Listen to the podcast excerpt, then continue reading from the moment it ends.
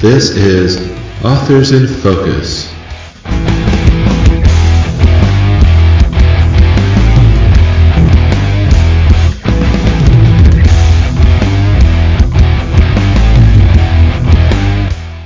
Hi, I'm James Reid, a fantasy author publishing under JMD Reid. The first volume of my epic 12 book fantasy series, Shadow of the Dragon, is available for pre order. Check out Foundation of Courage. Today, I'm joined by Cami Murdock Jensen. She's the author of First Earth, Archmage Series Book 1.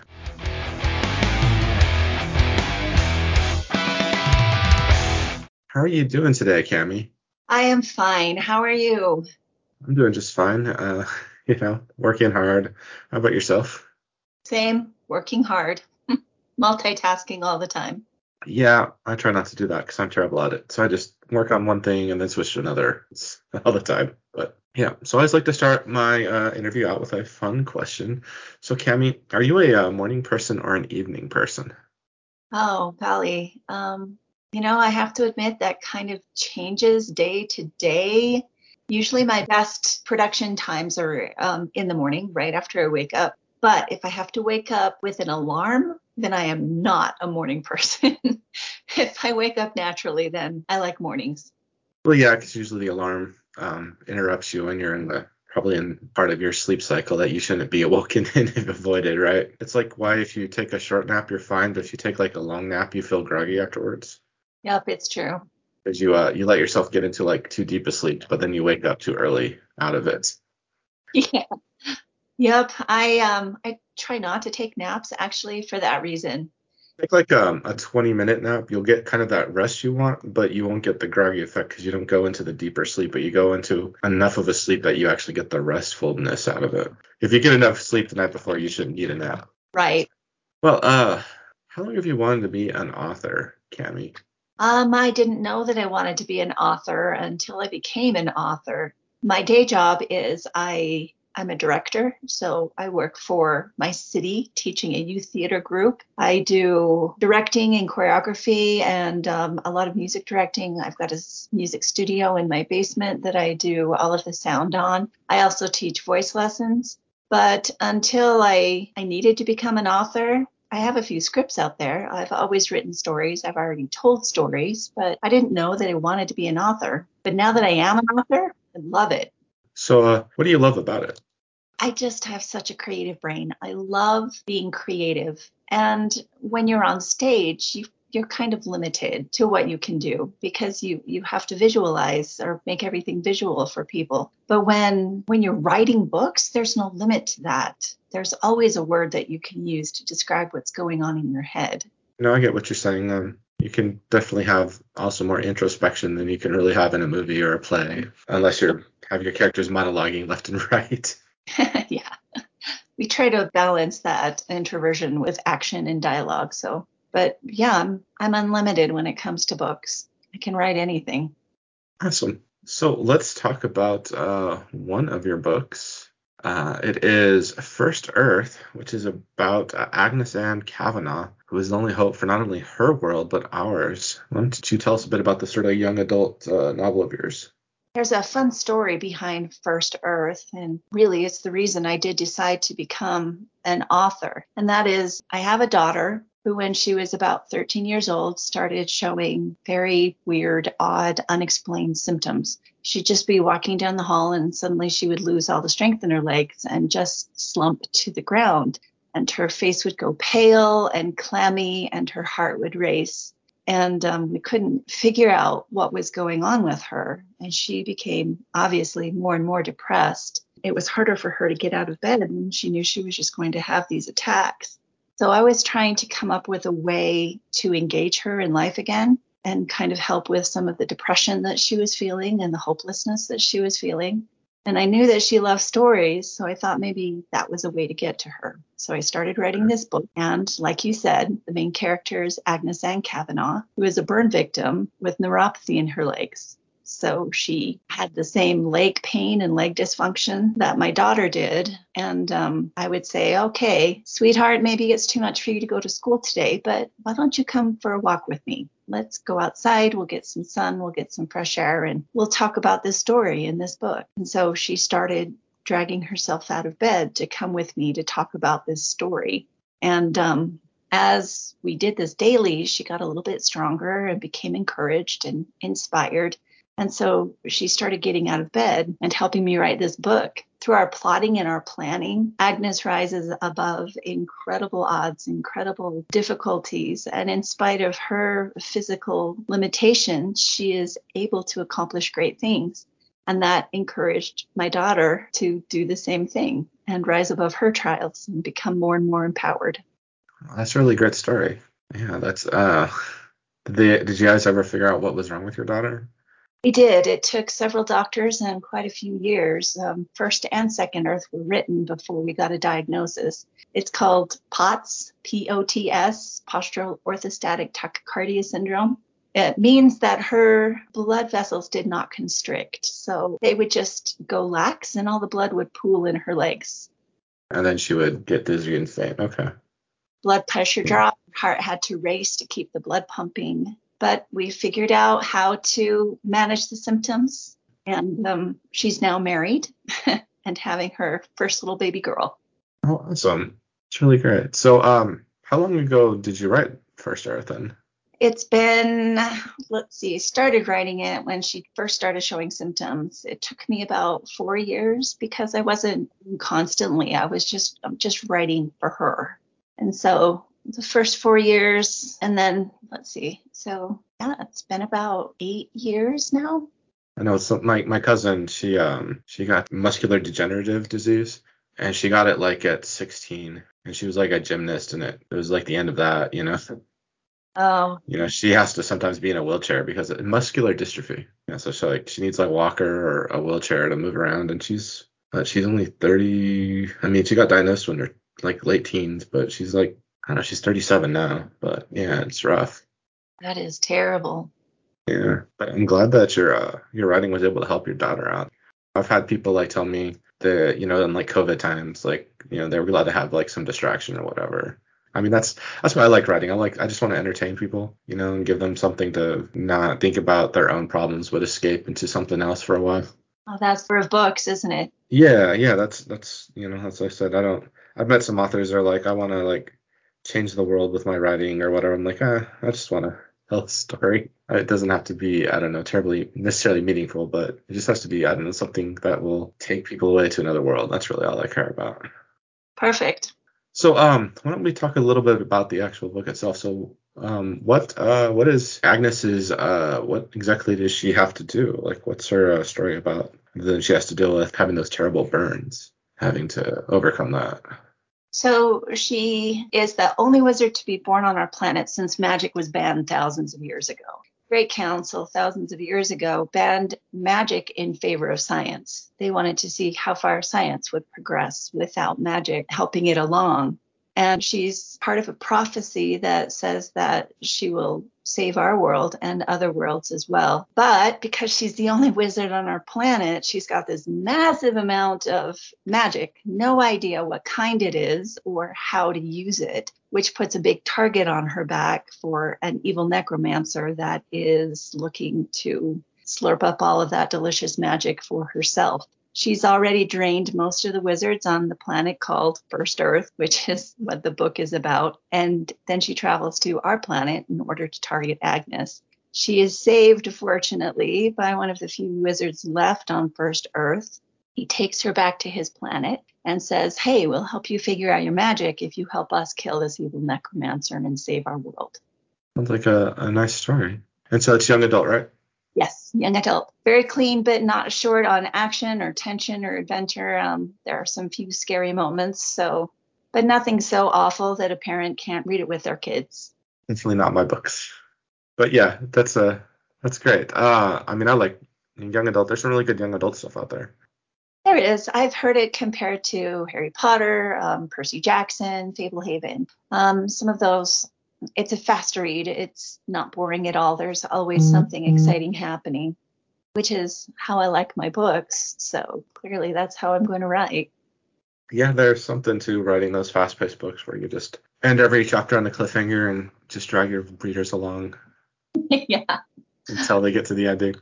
So um it took you four years to write it. So Did you like go back and revise it all the time as you were writing it, or did you like wait till you were all done before you did like rewrites on it? A little of both. Um, as I got better and faster at writing, I'm sure every author experiences this, but the the more you write, the better you get. And so I did go back and read some of those early chapters and realized that they were very wordy. So I needed to trim them down a lot. And then once we did have First Earth completed and Second Earth rough draft done, my husband bought me an editor and an illustrator for Christmas and told me it's time to get these published. And um, my editor, very, very smart, and uh, he helped me trim it down even better and make it a product that I'm proud of. Uh, and so there's a so illustrators that just for the cover. do you have like in book interior illustrations? No, just for the cover. Okay. Yeah, they're uh, they're rather striking covers. I'm staring at them now. Uh, definitely have a like they kind of flow together, right? You know, that's I think that's really good with series. You kind of want them to look, you know, be different but also be like similar. But people go like, oh, that book is part of this series or whatever. You know what I'm saying? Yeah. It's sort of um branding thing that you know the the stuff you have to learn about being an indie author, branding, marketing, you know, all the non-writing stuff. It is not easy. Thank goodness my husband takes care of all of that for me. He's much more talented in the marketing and business aspect than I am. That's you're very blessed then. I wish I had someone like that. I don't take him for granted at all. He is a blessing. Awesome. So you've got um so are there so there's four books out, right? Is that correct? Yes. All right. Is that all of it or is there going to be more?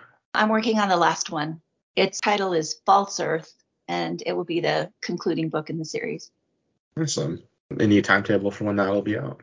This year, I'm aiming for before June. That's my goal. Okay, so not that far away. Nope. So you wrote the first book, right? Writing your first book is always a learning experience. But um, now that you're on your fifth book, like has your writing process really changed a lot, you know, as you've gone from book to book, or has it stayed pretty much the same? It has. I've learned quite a few of the mistakes that that editors catch you on every time. Like one of my big mistakes was starting too many sentences with the word then. Um, I've learned how to just take that out as I'm writing. I've learned how to use more active verbs instead of passive to be verbs. I've also learned how to focus better and I've learned that I do a lot better if I just slap the words on the page just to get something on there so that I can go back and fix it. You can't fix what's not there. Probably the biggest lesson for an author to learn just write something down because that's the biggest hurdle. You can pretty it up later if you need to. Yes, I have really found with with new kids, especially I I'm always getting new authors asking me for advice and I say, "Okay, well, what have you written?" and well, I've been working on the first seven chapters for three years. And I'm like, okay, you've got to move beyond that. You've got to get yours down and then go yeah. back. Otherwise, you're revising things that could change. Yeah, I rewrote my first chapter to my my first novel, I think like 10 times. Like I just kept rewriting it over and over again. And to be honest, it was a good idea because uh it was an exposition dump that first very first draft of it and like newbie author that I was, I was like, okay, this is way too much of an ex- of a of a dump. It just it was horrible. I'm just like telling massive historical backstory. I cut it all out, and I think maybe only 50% of it even made it into the entire five book million word series. You know, scattered over the course of it as like I because it was important, right, to sort of the foundational mysteries of the the story. You know, kind of what happened 2,000 years ago that kind of set the world to the way it is, right? And, you know, in the big, you know, the official story, the real version, you know, and all that stuff. But um, I didn't need to put it in the first chapter. basically laid out, you know, before I even got anywhere in the story. So. So are you a pantser or a plotter? I used to be a pantser. Now I'm a now I'm a plotter. For a pantser, you you kind of need to write that first chapter three or four times so that you can develop the world in your head. Yeah. Well, um, I mean, yeah, I'm, I'm still like, I'm more kind of a hybrid, but I, I'm more on the plotting end these days. I just found that, and I do heavy, like, I do heavy scene plotting, like a few chapters at a time. Then I write them, and then I do it all over again. And I find that, um, it helps me write faster because I don't have to both like write my prose and figure out the plot and what characters are doing at the same time. So it saves on mental energy to divide those tasks in half. So um, it's like I'm pantsing because I am pantsing kind of the the the very detailed outline, but it's you know it also is very I don't have to do the the prose side, so I can just you know write the important stuff down, the you know the characters. Then after I write it all, I can sit there and think about what happens next in the story based on my outline and kind of how the characters reacted, and see if I have to do adjustments to my outline or maybe my outline um, doesn't work. I, I find that like about 10% of the time my outline that I thought was good, there was some major problem that I find in writing and I have to go off outline. But um no, I, I since found that it just I don't know, I just the writing goes faster if I do it this way. I agree. As as I've progressed um, book after book, I get more into plotting. The only thing that shakes me off plotting is the characters themselves. I'll frequently find myself thinking he's going to do one thing, but then as I'm writing, they do something else. And I'm like, yeah, I don't know why I didn't see that in the first place. Of course he'd do this. Sometimes that does happen. Like generally that's where my outlining failed. Yes. Uh, but like I said, because I do like the sort of kind of heavy scene outlinings, only a couple chapters at a time. So I'm not really projecting very far into the story. I'm just writing basically the reaction scenes to whatever last event happened up to the next event. So I definitely like to I definitely like to write an action scene, then reflect on the reaction scenes where the characters process what happened and see how they reacted, and then adjust my you know their emotional journey or whatever that I may have planned for them. I think that's a, a effective way of writing. Yeah, yeah, yeah. It's because uh, honestly, I had to learn how to plot because I I wrote a I split my characters up in book three of my epic fantasy series, and I had to have competing. I had to have timelines that were running parallel to each other, but they affected each other. And characters would move from one story timeline to another, and so I had to. I suddenly really had to actually know where everything was happening, what people were doing in advance. I couldn't pants it any longer. Oh, absolutely. That is so complicated. I'm going to have some of that in my next series, but my first series is all first person, so that makes it a little bit easier that way. Yeah, no, I had like a spreadsheet of like scenes because I would just write. I would write one storyline. Just that's the other thing. I write. I just write one storyline at a time, so I could keep their characters consistent with what they were doing up until like whatever big break would cause me to have to that they would get interaction from another timeline or whatever. Um, but then I had to stitch all that together and form a novel out of all these like disparate scenes. And so I kind of would like make spreadsheets and I would like figure out like, okay, these scenes all take place at the same time, roughly. Like, what's the best way to to integrate them together? Should I like, you know, it was a it was a very daunting task having to do that for. My daughter calls that Frankensteining a novel together. yeah, yeah, like I was, I, I was stitching the novel together you know, I was just taking scenes, going like, okay, let's put these scenes will form a chapter. Then like I'll like and when to switch, you know, from one storyline to another. You know, it was uh yeah, it was a lot of a lot of decision making that I had to do kind of after the fact, or I kind of was making the decisions as I was writing the scenes, trying to figure out where they would go, and so I could be ready to then stitch them together once I had it all written. But yeah, it's definitely an interesting experience. Mm, I'll bet. I think I might have to be doing it again on this my next series I'm working on now. It looks like it's going to be maybe a bit on the longer and epic side. I haven't done one of those in a couple years because the, my first series kind of traumatized me to writing like a 270,000 word book. And since then, I haven't read anything over like 110,000 words, and that's on the long side of what I've been writing for the last couple years. Writing can be traumatizing. I don't think people realize that. It really can be very hard. I cried a couple of times just because, well, sometimes out of frustration and sometimes because I don't want to kill off my characters. I really like them and I don't want them to die. And it's a hard thing to do. Uh, yeah, it is. It's definitely hard. I, I've killed some characters that I really liked. It sucks. And I, I write very detailed. I write I write um, close POVs, so I have to really be in the characters' heads around them. So it really sucks. Yeah, yeah, that's the worst. Yeah. But uh, so you got you got uh, your next book uh, is coming out hopefully by June, the finale of the uh, first or the Archmage series, I believe it's called. Archmage, yes, Archmage series. Awesome. And uh, where can our listeners connect with you on the internet? I have a presence pretty much everywhere um, Instagram, Facebook, Twitter. Um, I have a website at CamiMurdockJensen.com. You can find my books on Amazon. Just Google Cami Murdock Jensen, and you will find everything you need to know about me. Awesome. Well, it was really great talking with you, Cami. Thanks. I enjoyed the conversation. It's fun to hear some of the struggles that other authors have. yeah, I'm excited to see what you've put out. Thank you. Well, uh, you have yourself a great day. You too. Thanks.